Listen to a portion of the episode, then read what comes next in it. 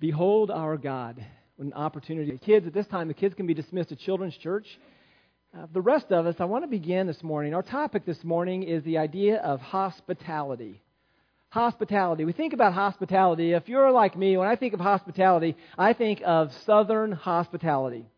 Um, the stereotype in my brain of hospitality is Martha Stewart, fresh cut flowers on a table, doilies, teacups, a spotless house, beautifully set table, creatively prepared meal, smiling hostesses, proper manners, and something I'm not too interested in. Right? I mean, we think about that idea of hospitality, and this image of hospitality is often one that we find on Pinterest. Know that we've got to have all the things got to look just right for hospitality. We have all these external ideas of what hospitality looks like, and I'm guessing for most of you, that's what hospitality looks like or comes to mind. It sounds like something that somebody who is a super host and super hostess, they're the people that can pull off something like that. Uh, but for most of us, we're just common folk. And like I really, oh, that idea of Southern hospitality, that Pinterest and all kinds of stuff, I could never pull that off.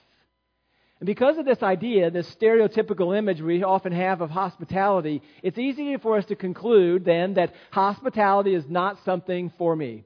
It's not something for me. It's not something for you. It's for a select few people who are really good, have really good taste, who have a really nice house, who have things that are really organized, and, and, and, and that's who this is for.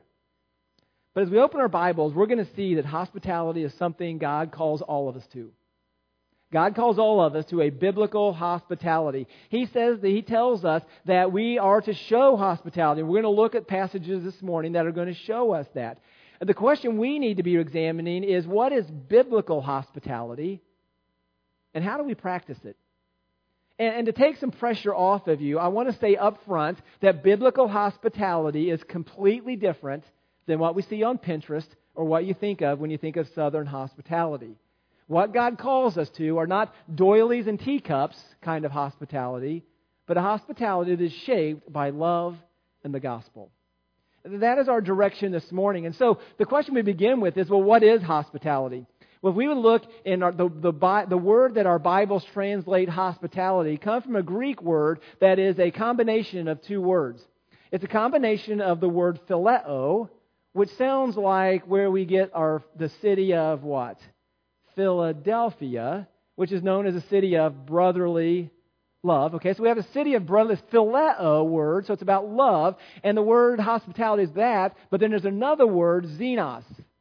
And xenos is a word that maybe is probably a little more foreign to us, but uh, foreign to us because the word xenos is the word that's attached to xenophobia, which is the fear of foreigners. Okay, and, and so, but the idea it means stranger or somebody who is an outsider. So we put those together, phileo, xenos, and we put those words together and we get our word hospitality, which means very literally the love of strangers, the love of outsiders, the love of people who are different than us. And so we put those words together and we get our word hospitality. One author, in defining this in a historical context, defines hospitality as graciously receiving an alienated person. Graciously receiving an alienated person into your home, into your land, into your community, but by providing directly for their needs. Now, historically, we would see that. Historically, back in Bible times, they didn't have Holiday Inns, Comfort Suites, Hampton Inn. They didn't have all those places. So if you would travel there's no place to stay. So you'd either have to stay in an open square or somebody would have to exercise hospitality. Somebody would bring you into their home, they would provide you with a meal, they'd provide you with a place to sleep, and that is what that's what hospitality looked like in the first century, and we look at it in the Bible context. And the New Testament uses the word similar to that, but the New Testament broadens our understanding of it. So, hospitality for us doesn't mean you have some stranger come into a Wabash football game on the weekend and you need to open your home and let them stay there and feed them a meal. Okay, in our culture, that might be a little weird, unless you're Airbnb, right? And so it's not so weird anymore. But we recognize that that that that's what it would, but it's broader than that. So so what is it? Well, we're going to begin with a definition of hospitality is this biblical hospitality is graciously welcoming others, graciously welcoming others into our lives and into our homes for redemptive purposes. So, biblical hospitality is graciously welcoming others into our lives and our homes for redemptive purposes. So, let's look at that a little bit. This idea of biblical hospitality. We're going to define hospitality biblically, not according to Pinterest or the Martha Stewart magazines. Okay? It's a biblical hospitality. And, and it's graciously welcoming. And so, welcoming means I'm inviting people close to me graciously means I'm doing it not just because they deserve it. I'm doing it not because of who they are, but because I am seeking to be a gracious person. So, biblical hospitality is graciously welcoming others, others where? Into our lives and into our homes. You, you, see, it's not just it's not just about us going to others, but allowing them to come close to us what we begin to realize is that this idea of biblical hospitality is deeply personal. It's not something we do as a program and distant. We're, we're inviting people close. Where much of ministry that we talk about in ministry, that we are going to others and we're going to serve others and we're drawing near to them. Hospitality turns that around. Yes, we are to go, but we're also to invite people close to us inviting people near to us. And we invite them into our lives and into our homes. And we do this for redemptive purposes. And that idea of redemptive purposes, we do this because we want God's will to be accomplished in our lives and in the lives of the people that are around us, the people that we invite close. We want God to go to work. And the first place we want Him to work is in us. Which, when we think about hospitality, this can be really difficult. And allowing somebody to come close, that's a little scary. That's a little uncomfortable. But the beauty of hospitality is God puts us in hard and uncomfortable places for His redemptive purposes. He wants to use them for our growth. So that's our definition. Biblical hospitality is graciously welcoming others into our lives and uh, into our lives and our homes for redemptive purposes. Well, let's look at a few ideas. Warm your fingers up in your, and we're going to look at a number of Bible passages. Uh, if you don't have a Bible, I want to encourage you to pull one out of the pew by you. I will give you the page numbers, all right? So if you're not familiar with the Bible, use a Pew Bible and we will follow. I will give you the page numbers so you can get there quickly. Our first passage is in the book of 1 Timothy. 1 Timothy chapter 1. And if you're using a Pew Bible, this Actually, it's 1 Timothy chapter 3. This is on page 992 in your Pew Bible. 1 Timothy chapter 3, and then we're going to look in the book of Titus. And what we're going to see in these two passages is an idea of how important hospitality is within the church. 1 Timothy chapter 3 verses 1 and 2 says this. The saying is trustworthy. If anyone aspires to the office of overseer, now, an overseer is a pastor, an elder, overseer. Those three words all describe somebody who's in a role of leadership within the church.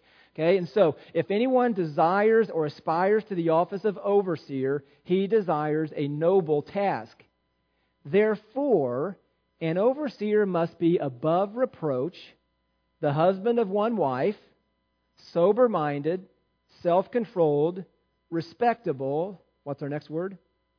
Hospitable, able to teach, not a drunkard, not violent, but gentle, not quarrelsome, but a lover of money. In this, what we see is that, that hospitality is a qualification for spiritual leadership. As we look here in Timothy, that we see that he is saying if somebody desires this office, desires to be a spiritual leader and have this formal role of an overseer, they must be people, who are hospitable. That means they need to be people who have lives and homes that are open, that people are able to draw near to them. The spiritual leaders don't keep people at arm's length and just go help them, they allow others to draw near. We see this also in the book of Titus. Turn over three or four pages in your Bible to the book of Titus. This is on page 998. Titus chapter 1. And then we're going to look at verses 7 and 8. We're going to see a similar statement that we read in 1 Timothy. Titus chapter 1, verse 7 and 8 says, For an overseer, so he's talking about the same group of people in spiritual leadership, for an overseer as God's steward, which, by the way, what that means is this person who's in spiritual leadership has been entrusted with people. Okay, that there's a stewardship, there's a responsibility for them. So, what must he be? He must be above reproach. He must not be arrogant or quick tempered or a drunkard or violent or greedy for gain, but hospitable. A lover of good, self controlled, upright, holy, and disciplined. As we see this, we see that a qualification for spiritual leadership is that of hospitality. And we recognize this is that, that, that hospitality begins to create a space for God to work. Eh, here's what I mean by that. Is oftentimes as we think about spiritual growth, that spiritual growth happens in the context of relationships. People who know each other, love each other, challenge each other, encourage each other. But oftentimes, we want to keep spiritual growth at a distance. You grow in your relationship with God over there, I'll grow in my relationship with God over here, somebody else over here, somebody else over here, and there's distance. God is teaching us that, that, that spiritual growth happens in the context of a community, in relationships with other people. And because of that, that hospitality is a requirement, is an expectation for those who are in spiritual leadership. Now, we would look at these qualifications for spiritual leadership, and some of you might say, glad that doesn't include me. Because if I'm not a pastor, why is he telling us this? I'm not a pastor, I'm not an overseer, I'm not an elder. That doesn't apply to me. Hold on, okay? Keep turning your Bibles. Let's go back to the book of Romans in the book of Romans. This is going to be Romans chapter 12. In your Bibles, in the Pew Bible, this is on page 948. So, hospitality is a qualification for spiritual leadership. It's a big deal to God. But look in Romans chapter 12, verse 13. He's talking to all the believers in Rome, these believers. He's written this to all of them, not just to the leaders. In verse 13, it says, Contribute to the needs of the saints. Seek to show what? Hospitality. That's to all of us, everybody. Now, keep your place here. We're going to come back here in just a moment to this passage, but turn to another one, 1 Peter. Turn to the book of 1 Peter, and if you're using a Pew Bible, 1 Peter chapter 4, this is on page 1016. I love the fact that my Bible has the same numbers as Pew Bibles. I didn't plan that, but I figured it out and I love it, so it makes it really easy to give you page numbers. Okay, so in 1 Peter chapter 4, verse 9, and he puts a qualifier on this. You know that this, you know, you're expecting this verse to say, show hospitality. And it does. So this verse is saying, do this. Show hospitality. In verse 9, show hospitality to one another. What's the, uh, what's the preposition that ends without grumbling? Man, I was all ready to get into this, but I was going to grumble about it because I really don't like it. And I don't really have to have people close, and I've got to be personal and private. And I want to keep distance with people. I don't want people close to my home, and uh, I'm not sure I like that. But God says do it, I'll do it, and grumble, grumble, grumble. All right, now God says to show hospitality without what? Grumbling, which probably means without grumbling means we should be doing it with what? Yeah, I'm here number with joy. You do this with joy, but it's hard. You're talking about opening my life, allowing people to come close to me. I'm talking about opening my home and allowing people to come close and like see where I live and how I live. That's that that doesn't sound joyful. That can be terrifying and, and, and think, well, why would I do that? Well, so far, why would we do it? Because God says, show hospitality. And you're like, well, don't we get to skirt around that somehow? I mean, can we just not do it? Well, not if we're going to be obedient. Not if we say that I love God and my love for Him is expressed in my obedience. So, so why do this? I mean, God tells me to do this, but, but, but I want us to see this bigger idea too. Let's, let's turn back to Romans 12. Keep replacing place in 1 Peter because we're coming back there too. All right? We're coming back. Romans chapter 12, back to page 948. I want you to see the context that he's writing this in. Okay, in 12:9, Okay? In 12:9 it says that we are to what? Show hospitality. I'm sorry, in verse 13. But look at what 9 says. Let love be genuine. Abhor or hate what is evil. Hold fast to what is good. Love one another with brotherly affection. Outdo one another in showing honor. Do not be slothful in zeal, but fervent in spirit. Serve the Lord. Rejoice in hope. Be patient in tribulation. Be constant in prayer. Contribute to the needs of the saints. Seek to show hospitality. And what we begin to see here is that hospitality is the expectation for every believer. Okay, we saw that. That's the next point in your outline. Uh, that hospitality is the expectation for every believer. And here we see that it's not only an expectation for every believer, but we see that hospitality is an expression of love. Did you see that? I mean, verse 9, it's a paragraph, 9 to 13. And he says in verse 9, be gen- let love be genuine. That word genuine means without hypocrisy. Hypocrisy is a word, is an idea of wearing masks. I'm pretending to be somebody over here and I'm wearing a mask, but over here the mask is off and this is who I really am. And it's saying, as believers, our love must be genuine, must be unhypocritical, not playing games. And one of the expressions, well, some of the expressions of that is I love each other, I love one another with brotherly affection. I show honor. I'm not slothful in zeal, but I'm fervent in spirit. I'm serving in the Lord. Verse 12, I'm being hopeful and patient. I'm praying. I'm giving to the needs of others. Why? Because all these are expressions of love. And then in verse 13, show hospitality. Showing hospitality is an expression of love. Now, turn back to 1 Peter. 1 Peter 4, verses 8 and 9. Okay, back on page 1016. Again, why I'm saying this and what I want you to see is when we read a verse of Scripture, we need to understand its context. What's around it? Why is he telling me to do this? Why is he telling me to show hospitality in the context of Romans 12? It's because love is an expression, or hospitality is an expression of genuine love. Well, in 1 Peter chapter 4, verses 8 and 9, it says, look what verse 8 says. Above all, keep what? Loving one another loving one another earnestly because love covers a multitude of sins.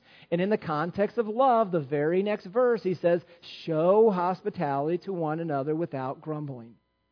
So, why is this important? We see that, that hospitality is something that's expected for all believers. It's expected of spiritual leaders. But we also see that why is hospitality important? Because it's an expression of love and we step back in a bigger picture, what's the greatest commandment? Greatest commandment, all the way back in Deuteronomy, we read about it. We read about it in Matthew and Mark, and Jesus talks about it. the greatest commandment is to do what? To love God with what? All of my heart, soul, mind, and strength. That's the greatest commandment. The second one is to do what? Love our neighbor as myself. That so hospitality falls under the second greatest commandment. Hospitality is an expression of my love. If I truly love people, I will open up my life. I will open up my home and allow them to draw near because I want to love them, because I want God's work to be done in their life. And I know that allowing them to be close is an avenue that God wants to use to help us to grow spiritually. God's calling us to this biblical idea of hospitality. Well, as we also see this, so in here in 1 Peter 3, 8, 9, and verse 9, look in verse 9. It says, Show hospitality to who? Whom? Who's it tell us to show hospitality to in verse 9? To one another. Who's one another? In the context of 1 Peter, who would the one another's be? Yeah, other believers. That's us. We would open our homes and our lives to each other within the church. Turn back a few pages to the book of Hebrews. Hebrews chapter 13. This is on page 1009. This is what's beautiful about this theme of hospitality it's traced through the Bible. There's great unity in this idea that it's about, about phileo, loving xenos, outsiders. It goes more than that to loving one another. It's tied to love. And here in chapter 13 of Hebrews, verse 1, it says, Let what continue? Brotherly love. Hmm, seems like we have a theme going loving others. And then in verse 2, do not neglect to show hospitality. Here it says to show hospitality to who? Strangers. Okay, the outsiders. For thereby some have entertained angels unaware. This is in the context of people having, getting close and having and, and, showing hospitality, showing love to an outsider. And it says sometimes people have done that, and the people they're actually showing hospitality to have actually been angels. And it's like, how does that work? I don't know. But what I do know is that sometimes there are angels that apparently look like people that we serve, that we have no idea that they're angels. We're just serving them because we're loving people who are showing hospitality in a very general context. And as we do that, sometimes God, in His providence, has put angels and we end up serving them. And do you think God's probably glorified when we serve angels? Absolutely, because their ministry is to serve us. And when we just be who we're going to be, serving others, allowing others to come close. We're drawing near to others. As a result of that, we see God glorified. And so we see that hospitality is an expectation of spiritual leaders, it's an expression of love. We also see in these passages that that is an expression of love towards both believers, that's show hospitality to one another, and to unbelievers, to the strangers. Let love be genuine. We're to love each other, we're to love outsiders. And so, as you begin to think about all this, are you starting to get the idea that this is for all of us? This isn't just for Martha Stewart's in our congregation. This isn't just for the people who have it all together and every time everything's perfect in their home and it's all decorated to hilt and you come over and there just happens to be a pitcher of fresh squeezed lemonade with a lemon floating on top of it and glasses and others. Well, come on in. I'm glad I'm all ready for you. Because that's not I don't know if that's any of us. But if that's our idea of hospitality, that's much different than what we see and what we're going to practice. Why is this important? You see, this is important. Hospitality, opening our lives and homes to others for God's purposes, this is important because biblical hospitality reflects the character and work of God. We are being like God when we exercise hospitality. I say that, that we open our homes and our lives to others because we think about what has God done? Big scope of the Bible. What has God done? God created this world and planted us on it. And He put us on this earth and He walked with us in the Garden of Eden. He, wa- he was near us, desiring relationship and had this, had this perfect relationship with God. But what happens? We get to Genesis 3 and sin comes in. And sin comes in, it brings division, it brings death, it brings corruption and catastrophe. Oh, everything's broken. And so, rather than us reflecting God as being outward oriented people who just naturally love others, who, who seek to give of ourselves, and, are, are and, and actually it says all the way back in Genesis 2 that Adam and Eve were naked and what? Unashamed. This idea there's no separation, that there's nearness, that there's closeness, and that's the nature of relationships. Sin comes in, and what happens? Distance. Distance between us and between God. Distance between one another. Adam and Eve hide from one another by clothing themselves with fig leaves. Adam and Eve hide in the bushes from God. Distance is created, they get closed off. And that's what sin does to us sin closes us off to others. We don't want to be exposed. We don't want to see other people to see us. We don't want other people to know us as we really are. We, we want to we want to put on a show over here, but we know who we really are over here. So love, this kind of relationship becomes hypocritical. It's not genuine. And God calls us to love in a genuine way because that's how He loves. And we see sins breaks all of this. And so we become people who are proud. We want to be inward focused. Rather than being hospitable to other people, we want other people to serve us. And sin breaks all of this. And as a result of this, as we exercise hospitality, what we want to happen is we want to, we want to work hard. When we do exercise hospitality, we want to work hard to make sure people are impressed with us. They would walk away thinking, what a wonderful host. What a wonderful hostess. What a beautiful home they have. Perfectly manicured lawn, perfectly behaved children, and that iced tea, perfectly sweetened. And they're, they're just wonderful. And, and, and we want them to serve us in that way. And yet, as we realize that we want people, rather than serving them because we love them, we serve them because we want them to be impressed with us. We're thinking, put on a pretty good show today, honey. I think they're impressed when they're leaving, right? Nodding their heads. They, they've got to think we're, they've got to think we're pretty wonderful at this party we put on today. That's not biblical hospitality. That's what sin does to us. Because we make this gift that we're supposed to invite others near to us and into our lives and our homes so we can serve them. But we do it because we want, to impress, we want them to be impressed with us. And we see that sin, sin messes up even good things like hospitality. And that's why Jesus came. Jesus came for these kinds of things because we're selfish people. Jesus came because we are sinners. And Jesus came, and listen, the beautiful thing that Jesus came, He comes and He draws near to us. And then He, he says to us, remember, hospitality is we're inviting people, welcoming, graciously welcoming others into our lives and our homes. Remember what Jesus did? He came and He said, Come to me. All you who are weary and heavy laden, come to me, and I will give you rest.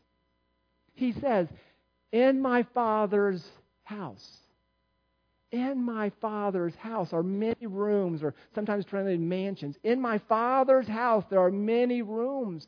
And that's in the context of Jesus saying that there is one way to the Father. I am the way, the truth, and the life. No one comes to the Father that, that we have a heavenly Father who is drawing us near, who wants us to be close to Him. He is a hospitable God. He wants us to know Him and to love Him and to be near Him. He has drawn near to us in Jesus Christ. Jesus Christ has taken our sins upon Himself. He has died on the cross to be able to wash away our sins and to make us acceptable to the Father. And when the Father comes to us, He serves us which is amazing.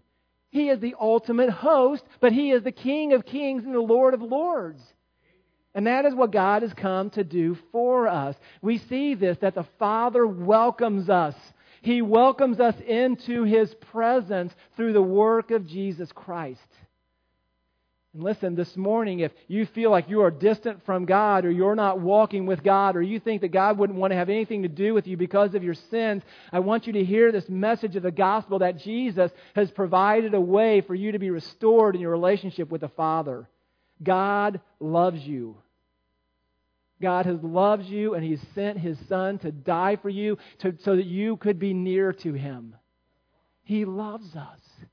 And he does this for us. So we see the Father loves us.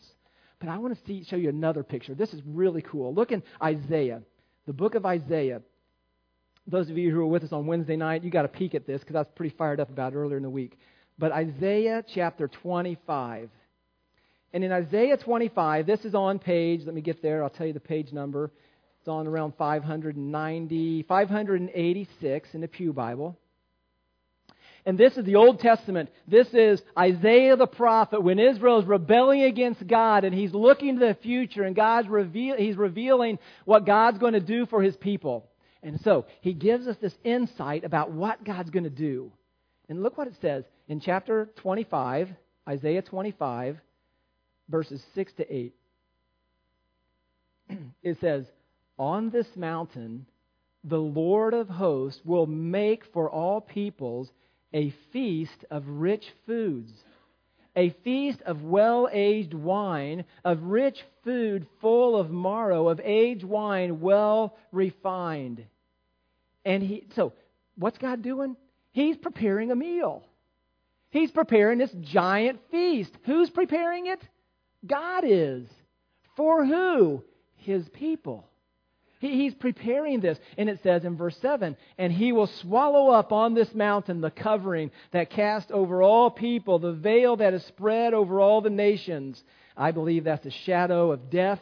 What's God swallowing up? It's all gone. The curse is all gone. And then in verse 7 it says, And he will swallow up death forever. And the Lord God will wipe away tears from all their faces, and the reproach of his people he will take away from the earth, for the Lord has spoken. It's this incredible picture that God says to us Come near to me. Come near to me. I'm preparing a banquet. I'm preparing a feast. And there is a seat at the table for you. And when we get to heaven and we know God, that God prepares a marriage supper, this marriage supper of the Lamb that Jesus is the bride, believers are the, the, Jesus is the groom, the church, believers are the bride, and we celebrate this feast that's provided by the Father because of the Son, and we get to celebrate. He serves us. That, that blows me away that God would do that. I mean, it's as though we, we're sitting at the table, and this perfectly lined table that God has provided, and He's serving it. I don't know about you, but I'm like, whoa, whoa, wait, hold on here. No, no, you sit down. I'll go. I'll go get the stuff out of the kitchen. I'll come. I'm serving you because of all that you've done for me. You're God. You're the King of Kings. I, I don't deserve to be served by you. I should be serving you. You know what his response is?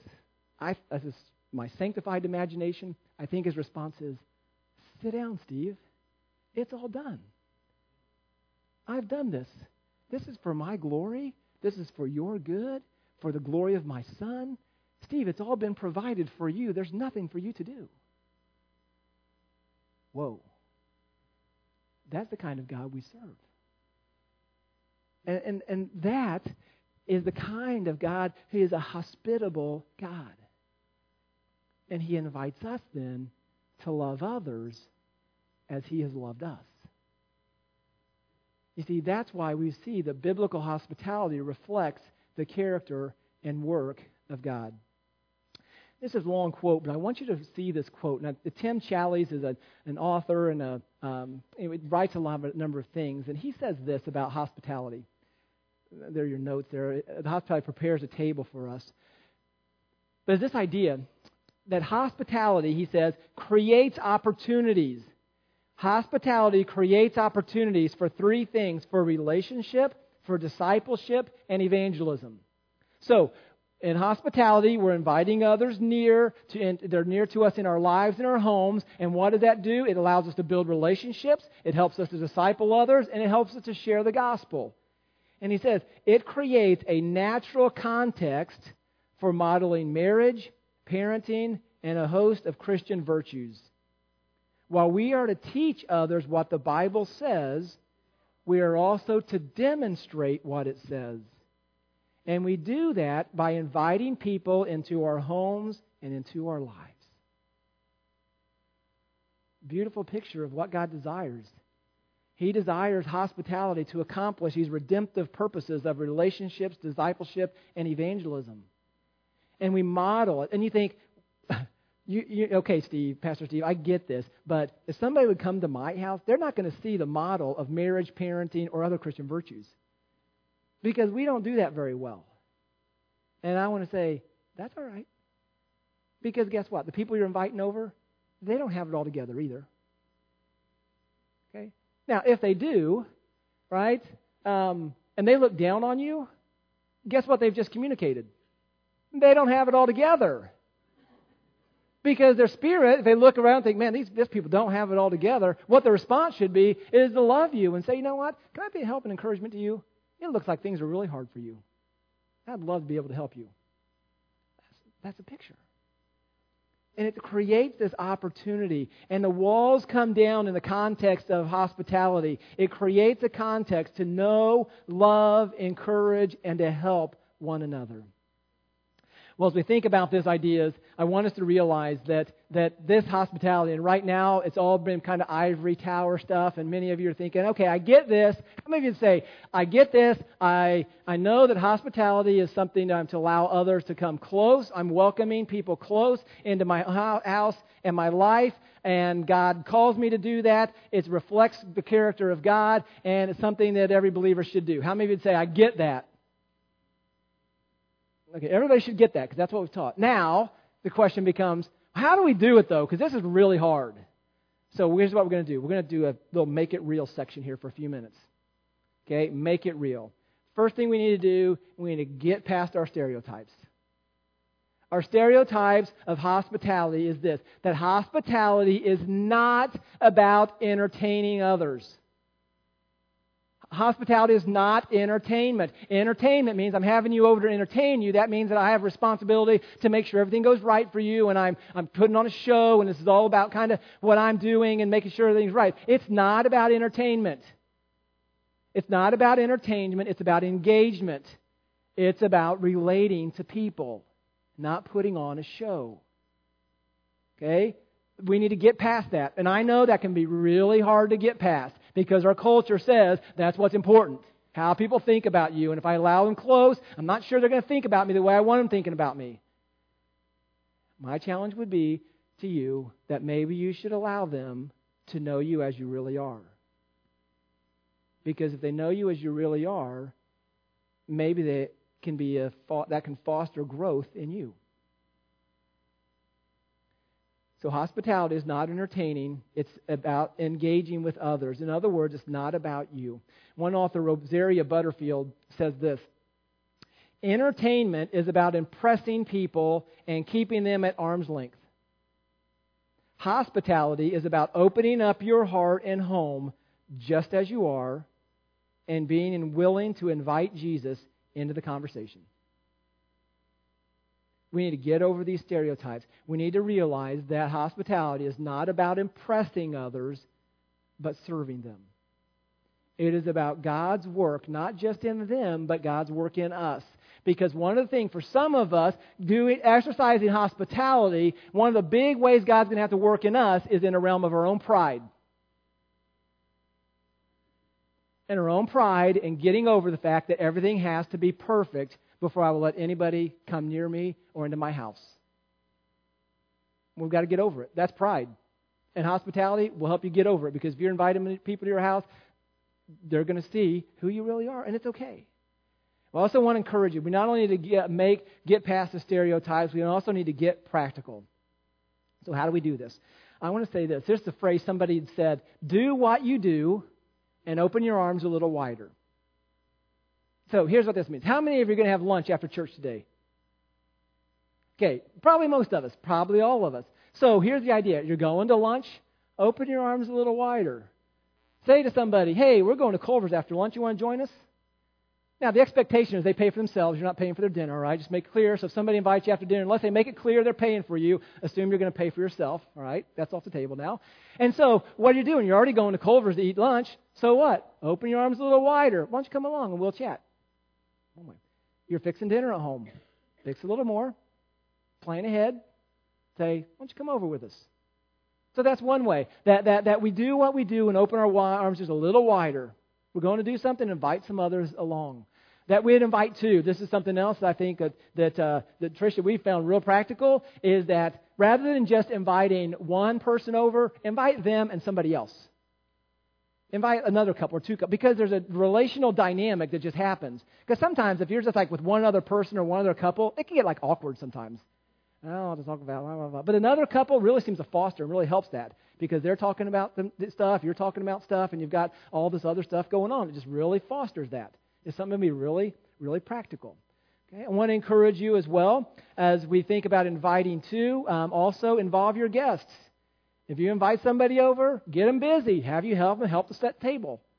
Hey, they're the table plates. Would you mind putting those on the table? Right? They're the forks. Would you mind putting them on the table? You know, and they don't do it the way you would want it done. Guess what? I'm guessing those forks and spoons are still going to work. They'll figure it out. Wait, the fork's supposed to be on the left side. Why is it on the right? I can't eat. Not sure what I'm supposed to do here. All right? just reach over, pick it up, and start eating with it, right? Okay, involve your guests and let them let be involved in doing stuff. Have them help you clean up when you're done. Hey, would you guys mind help bring the dishes in here to the kitchen? Right? If it's hospitality, the walls are coming down. This isn't about entertaining and impressing. If you're entertaining them, the doors of the kitchen are closed, and you're out here, everything's nice, and nobody's going to see what's in there until it's all done. Because, listen, when you've made a meal for other people, what's your kitchen probably look like? A disaster, right? Because it's dirty. You've just prepared a meal. And why do you expect it to look like? A mess. But we don't want anybody else to see my kitchen's a mess. Why not? Okay? So, so simple things like this. I would encourage you also sharpen one another. Talk about what you're reading in Scripture. Talk about things you're learning in church. Bring, talk, have a conversation at some point during your time about the Lord and His work in you. Asking good questions. And then I would add this one enjoy yourself. Okay? And I say this, I would say this this way. Get, you need to guard against the Martha syndrome. No, Mary and Martha, Martha's so busy doing that what's she unwilling to do? She's unwilling to sit at the feet of Jesus and learn.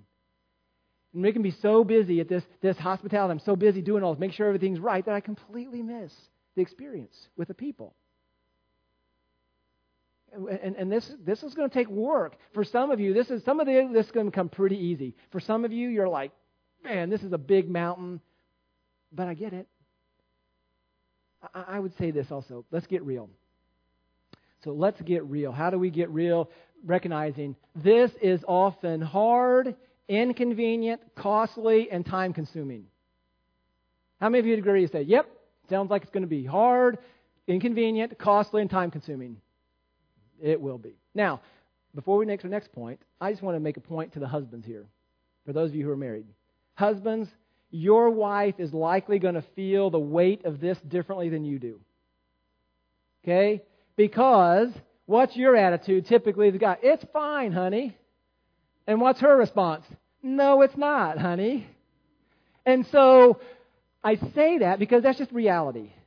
And I would encourage husbands get involved in this. If you say, honey, we need to start doing this a little more, you need to have a list of things you're going to do to help make this work. So, tell you what, I know, I know Pastor Steve said everything doesn't have to be perfect, but I know you're going to want the house picked up, and so tell you what, I'll help get the house cleaned up, picked up a little bit. The kids and I will help do that, and we'll get some of those things in order. And uh, we know that you've got some stuff that you need to do this afternoon, later on this afternoon, and uh, we'll, we're going to help work on that as well. Okay, that we step up and we get involved with this. Okay, because frankly, if it's all going to rest on one person in the family, it's not going to happen very consistently, and somebody's not going to enjoy it at all. Okay? And husbands also love your wife enough to be able to say, honey, just sit down. Okay, sit down. It's, gonna, it's, it's all done. Just sit down. Let's, let's, let's go. Right? And again, but, but see, biblical hospitality is welcoming others to ourselves, drawing them near, opening our lives and our homes for God's redemptive purposes. Some of these are things God wants to work on in our marriages. I mean, don't put your hand up. But, wives, would you love it if your husband would step up and help with that kind of stuff a little more? I told you not to put your hands up so you're not responding, being very quiet next to your spouse there. Respect that. But, gentlemen, I would tell you that almost every wife in here has just said, yes, preach it. Right? But I would also, so, so I've said that to the husbands. To the wives, how, husbands, without raising your hands, how many of you would want to say to your wife, honey, sometimes you just need to chill out? I did, I, Rodney, we're going to talk afterwards. I said don't say anything. Okay, but, huh, seems like we hit a nerve there, didn't we? I say that because that's what we need to hear. Guys, we need to hear, step it up. Okay, and so, guy steps it up, wife, bring it down, and let's figure this out. We got to chill out a little bit. We need to step up, whatever language you use. Now, be gentle as you have that kind of language. And fact, frankly, why this accomplishes God's redemptive purposes, you think, man, if we would start doing this, it might cause some sparks in our marriage. I want to say, I'm okay with that. I'm okay with those sparks, as long as you're going to apply biblical principles to fix those sparks and love each other enough to say, listen, this is something God calls us to, and we got to figure this out. Because, and I mean, I've been a little lazy, and I got to step it up. I mean, I've been a little pretty high strung. I need to tone it down. Because again, why do we do this? Because it expresses the love of God. Again, this is inconvenient. It can be hard. It can be costly. It can be time consuming. So the question why do it?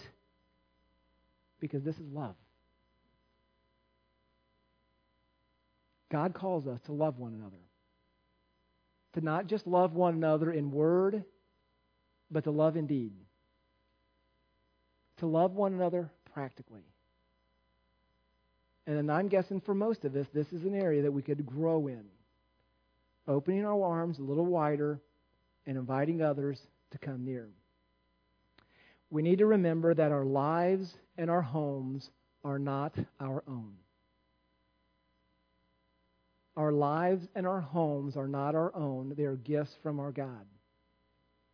And our God desires us to use our lives and our homes for His redemptive purposes. This may be hard, but it's good.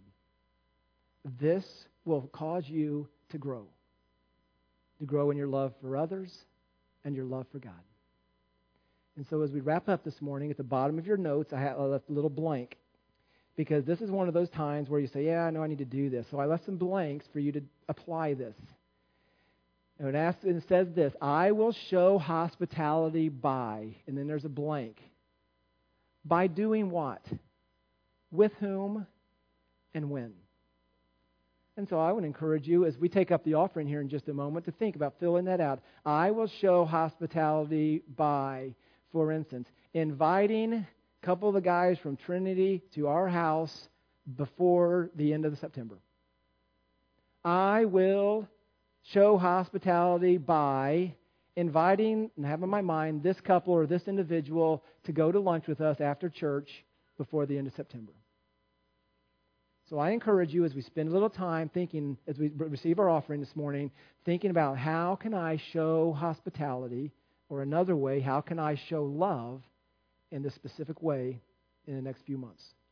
Right? If the men will come, we'll pray and receive our morning offering. Father, we thank you that you love us that you are a hospitable God who has opened yourself up to us and you draw us near. Jesus has prepared a place for us now, a place where we're going to be and we're going to dwell with you forever. You are going to serve us. You're going to have this meal and you are going to be a host for us.